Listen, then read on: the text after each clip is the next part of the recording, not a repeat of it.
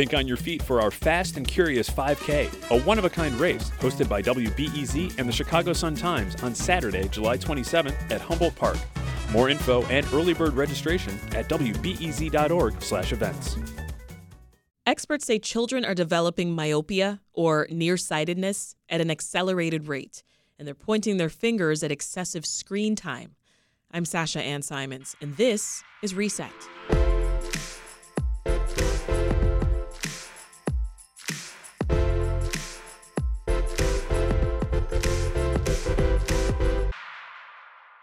Do you know that feeling of your eyes straining from staring at a screen for too long? Or even your vision being a little blurry after looking closely at your phone for a while? Yeah, not great. Well, more kids are experiencing issues with their eyesight, and staring at screens is the culprit. I mean, think about it. How much time do your kids spend watching TV, scrolling through social media on their phone, or doing their homework on school laptops? It's habits like these that eye experts say can lead to high myopia in children, which can lead to more severe symptoms, including blindness. To learn more about the impact of screens on children's eyesight, we spoke to Dr. Lisa Thompson, an attending physician of pediatric ophthalmology at Cook County Medical Center, and Dr. Noreen Shaikh, an optometrist at Lurie Children's Hospital. I started our discussion by asking Dr. Thompson to first explain what myopia is. Myopia is the clinical term for nearsighted, which is a, rec- a very common refractive error that it makes vision blurry in the distance, but up close much better, hence the term nearsighted. I see. And uh, Dr. Shaikh, a recent study is showing that 50% of the world's population will have some some degree of myopia by 2050, which is alarming. I mean, can we largely attribute this to current screen habits, though? Is that a fair assumption? You know, we have seen um, a big uptick in recent years, and we do attribute a lot of that to spending a lot more time looking at things up close. Yeah, but that's that's the way of the future.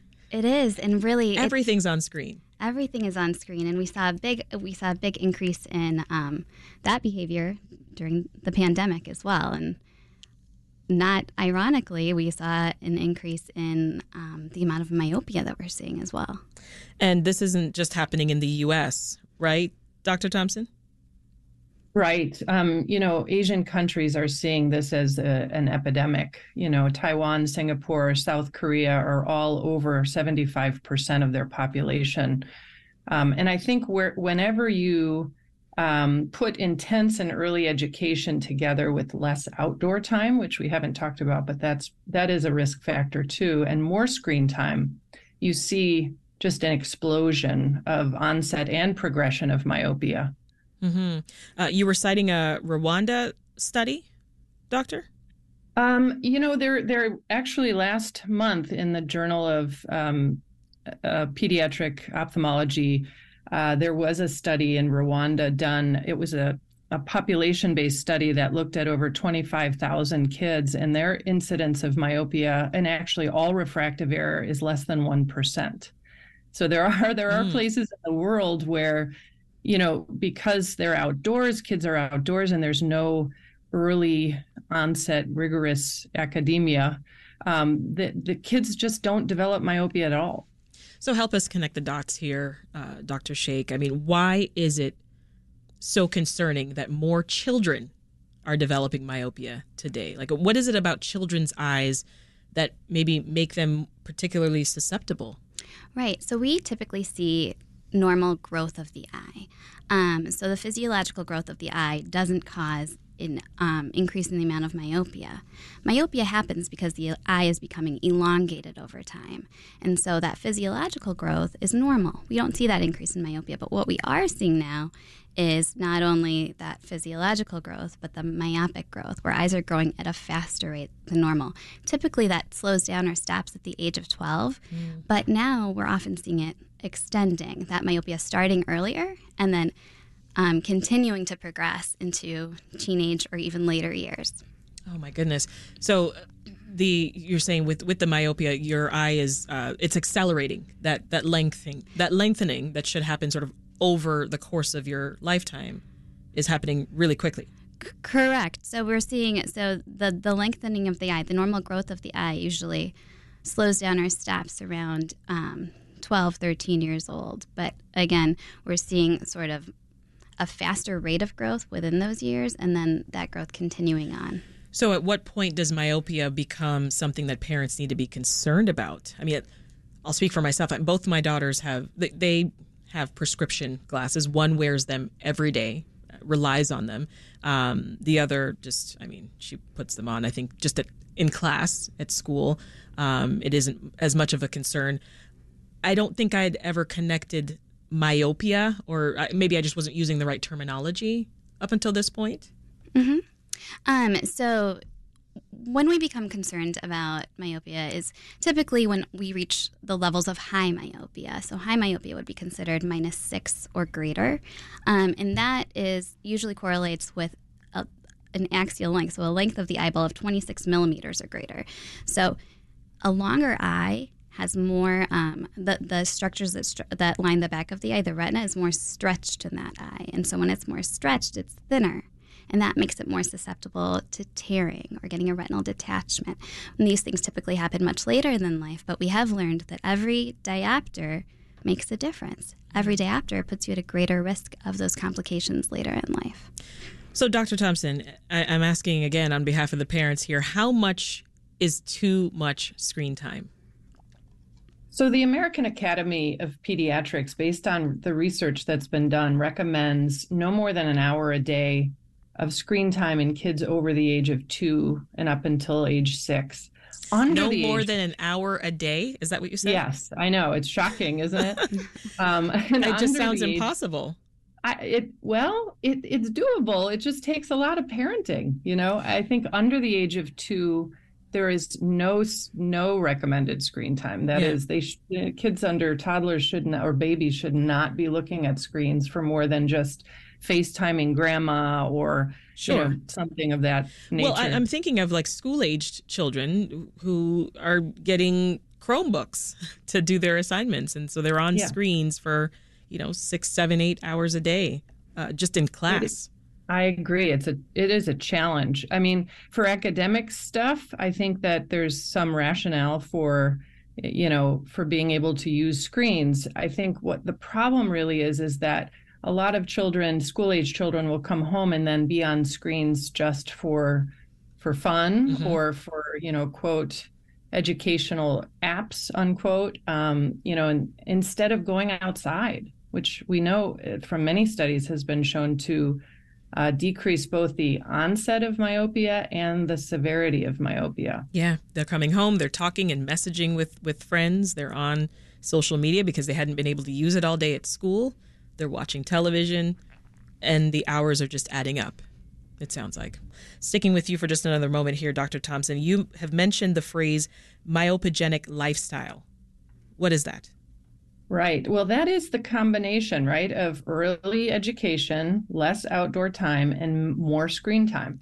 So we are all of us, even uh, you know, adults, um, are just becoming uh, more myopogenic in the way we we function, and it's just you know causing this explosion.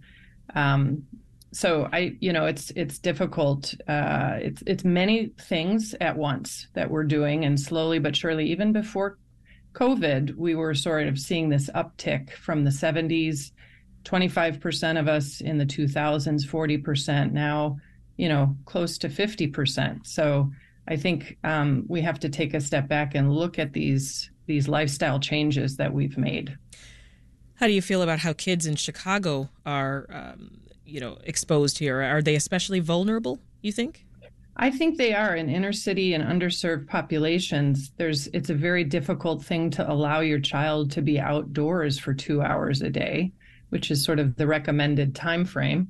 And um, I think, you know, that requires, especially in young kids, it requires the parent to be out, it requires a safe neighborhood. Um, and um, it's just harder and harder to do these days. Dr. Shaikh, are there um, any ethnic or socioeconomic disparities when it comes to the, the number of cases that you see in your office? Um, yeah, I think East Asian children are, are, are more affect, or are more affected by um, myopia, and that is likely due to um, genetic predisposition as well as lifestyle. Oh, I see. Um, and then uh, also, as Dr. Thompson said, urban children are also at a greater risk. I think for the same for the, for those reasons that you're less likely to spend that quality time outdoors. And Chicago, in particular, our winters are tough. Our days are short. They are. And so that outdoor time is really we believe is dependent upon the brightness of the light. And so when we have these short days, kids get outside after school, but it's dark at 4:30. So they get much more limited good outdoor exposure. So, talk more than Dr. Thompson about those long term symptoms of high myopia, as we mentioned. I mean, what, what happens if it goes untreated? So, um, like Dr. Shaikh had mentioned, there's retinal detachment is a much, you know, the risk of having either retinal detachment or something called myopic maculopathy. The, myo, the macula is the center of the retina. And when it gets thin, uh, it just stops working, you know, and so you the risk of both of those things happening go up exponentially as the number of myopia that that myopic number minus six or greater goes up. So it's um, and unfortunately you know the retina is like brain tissue. Um, if it breaks or if it thins out you have a very short period of time to fix it after which you just have vision loss and there's really no treatment for it. There's no great treatment for it.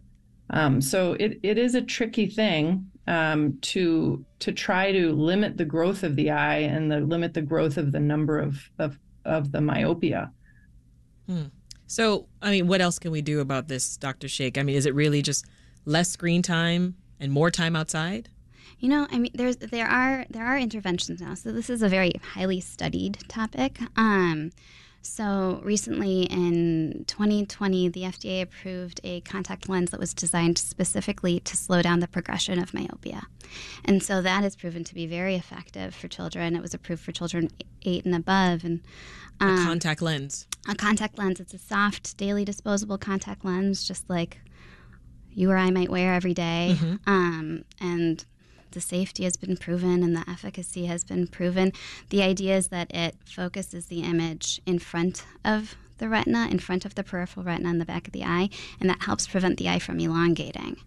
Um, there are also eye drops that um, can be used to help prevent the eye from elongating as well, as well as a overnight hard contact lens that reshapes the eye and prevents it from um, growing. So there are these interventions that you can take once um, a child to become myopic to slow it down, but we can't stop that growth entirely. We can slow it down. So the earlier you catch it, and and this contact lens and these eye drops is that that's in place of glasses like they, they wouldn't need glasses at that point the or contact lens would be in place of, of glasses but if you if the, the eye drop would require glasses still um, how much would this cost these treatments you know, it, it, it's expensive, and unfortunately, it's not covered by insurance. Um, the contact lenses can range from anywhere from $800 to $2,000 um, for a year supply. Um, the, the eye drops run around 400 450 for a year supply. Mm. Does the current eye drops recall that we're hearing about uh, not affected impact by this? this. Yeah, okay. no, these aren't these are these are not commercially available. Folks available. might be thinking, so I gotta yes, I gotta yes. ask. no, I'm glad you did. Um, no, so this is a this is actually a special contact or a special eye drop that has to be compounded at a at a specialty pharmacy. It's not commercially available. Um, gotcha. Well. How do you suggest parents help their kids create healthier habits with their devices, Dr. Thompson?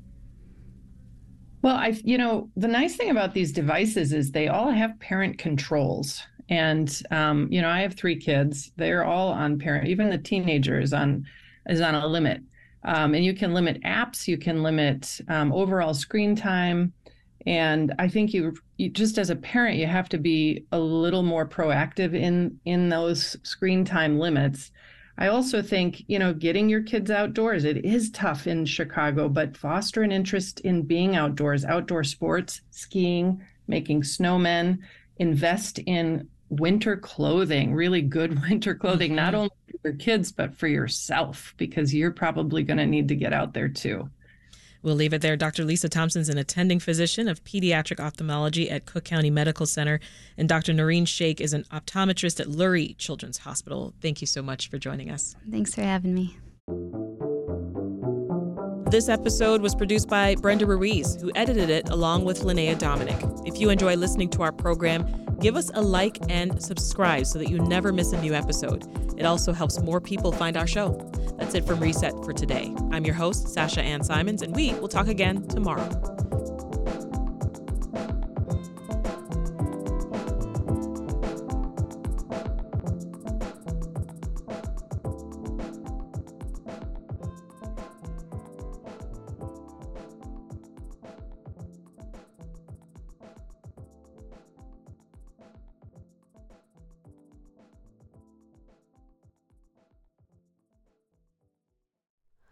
Hi, it's Terry Gross, the host of Fresh Air. We bring you in depth, long form interviews with actors, directors, musicians, authors, journalists, and more. Listen to our Peabody Award winning Fresh Air podcast from WHYY and NPR.